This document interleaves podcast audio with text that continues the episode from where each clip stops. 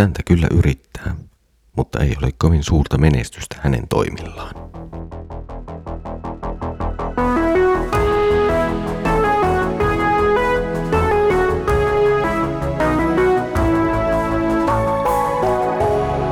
Kirjoitusten pauloissa. Tervetuloa taas mukaan Kirjoitusten pauloissa Raamattu podcastin pariin. Minä olen Mikko ja katselen teidän kanssani yhdessä nyt Markuksen evankeliumia ja keita. Kiva, että olet tullut taas mukaan. Edellisellä kerralla katselimme Jeesuksen ja juutalaisten hengellisten johtajien lyhyttä keskustelua. Ylipavit, lainopettajat ja vanhemmat kysyivät Jeesukselta hänen valtuuton tai valtuutustaan opettaa ja toimia, kuten Jeesus oli juuri edellä ja vähän aikaisemminkin toiminut ja puhunut. Tänään kuuntelemme Jeesuksen vertausta viinitarhan pahoista vuokralaisista.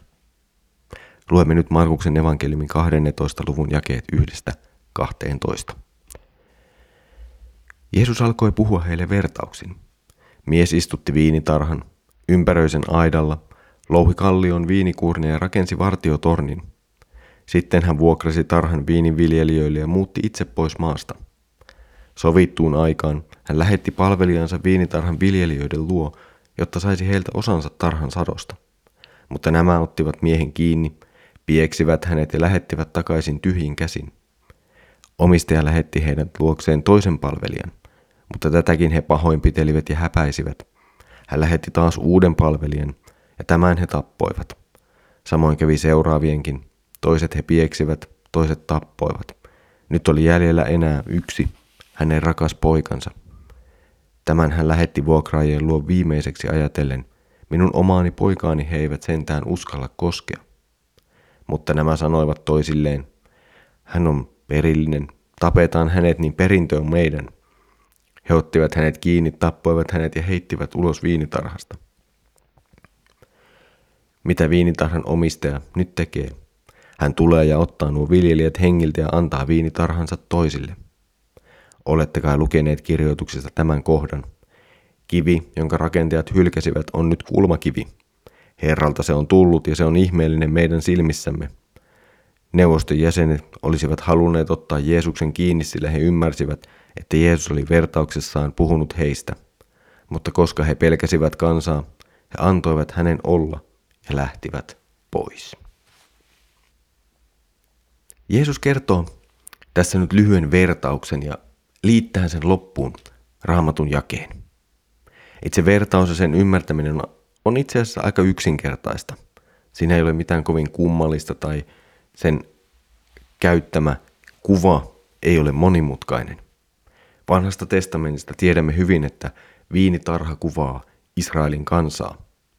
Sen istuttaja on tietenkin Jumala itse.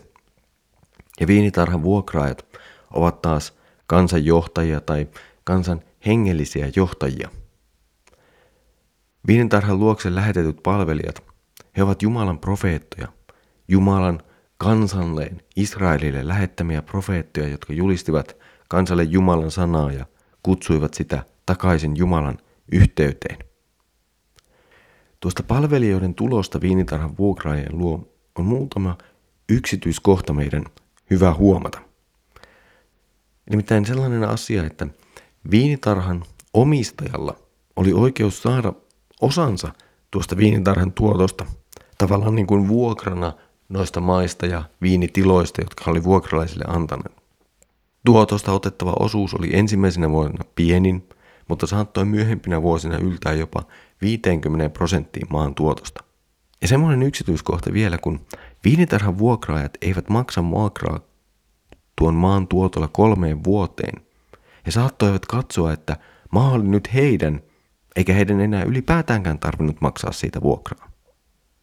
Ja erityisesti nyt kun vuokranantaja, siis maan omistaja on kaukana poissa ja hänellä ei ole mahdollisuutta protestoida ja tavallaan tällä tavalla vaatia itselleen tuota maata takaisin, niin hän lähettää sitä varten nämä palvelijat. Hän lähettää palvelijat keräämään sen hedelmän, joka kuuluu maan omistajalle. Ja nyt sitten nämä viinitarhan vuokraajat, kun he eivät ota vastaan näitä palvelijoita, tappavat heidät. He tavallaan estävät viinitarhan omistajaa ottamasta sitä, mikä hänelle oikeasti kuuluu. No, aivan lopuksi viinitarhan omistaja lähettää jopa poikansa, perijänsä, mutta lopputulos ei missään kohtaa muutu paremmaksi. Myös poika tapetaan ja vuokra jää edelleen maksamatta. Se, jolla oli oikeus, ei saanut sitä, mikä hänelle olisi kuulunut. Vertauksen kuvaus Israelin kansasta, se kertoo hyvin syvästä luopumuksesta. Kansa on unohtanut oman suhteensa Jumalaan ja Jumalan tahtoon. Kansa ei tuota sitä hyvää hengellistä hedelmää, joka sen kuuluisi tuottaa, vaan se elää aivan muulla tavalla.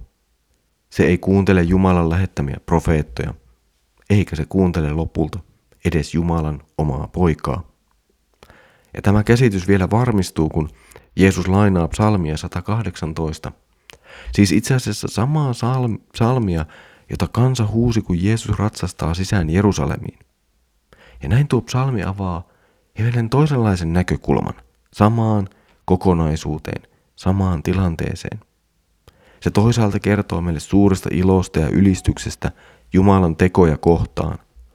Ja toisaalta se kertoo meille suuresta luopumuksesta, jossa hylätään Jumalan tarjoama pelastus ja näin itse asiassa Jumala itse.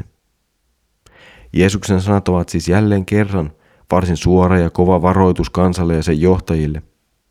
Tie, jolla kansa oli, johtaa vääjäämättä tuhoon. Juutalaisen neuvoston jäsenet ymmärsivät hyvin, mistä Jeesus puhuu, ja itse asiassa vieläpä kenestä Jeesus puhuu. Se ei jää heille ollenkaan epäselväksi. Ja tuo näyttää hyvin myös heidän reaktionsa. Neuvoston jäsenet, kuten jo Israelin kansan hengelliset johtajat aikaisemmin, halusivat ottaa Jeesuksen kiinni ja raivata hänet pois päiväjärjestyksestä. Markus kuitenkin mainitsee heidän pelänneen kansaa, ja siksi he eivät voineet tässä kohtaa vielä toimia ja ottaa Jeesusta kiinni. Sen pitäisi tapahtua vähemmän julkisesti ja vähemmän melua herättäen. Tämän mahdollisuuden löytämiseen meni vielä muutama tovi, mutta ei enää kovin kauan.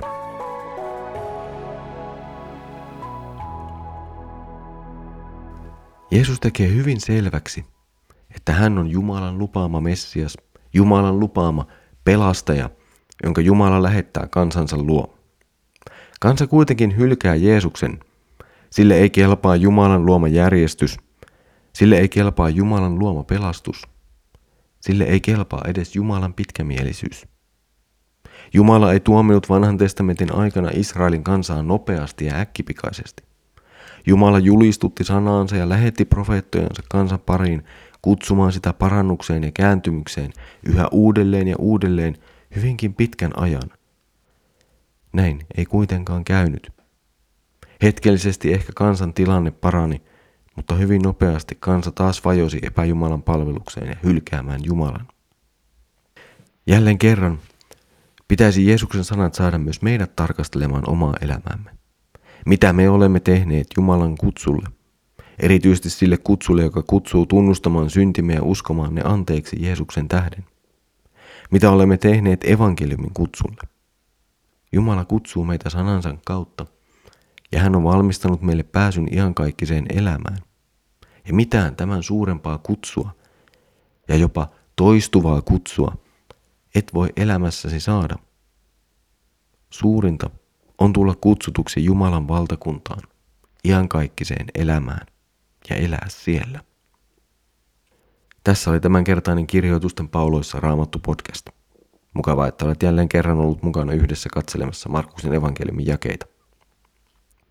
Seuraavalla kerralla katselemme ensimmäistä osaa kolmesta näytöksestä, jossa Jeesus on vastakkain Israelin kansan eri hengellisten opettajien ryhmien kanssa. Ensimmäinen keskustelu noista koskee veronmaksamista keisarille. Siitä siis ensi kerralla. Mutta nyt Herramme Jeesuksen Kristuksen armo, Isä Jumalan rakkaus ja Pyhän Hengen osallisuus olkoon sinun kanssasi. Amen.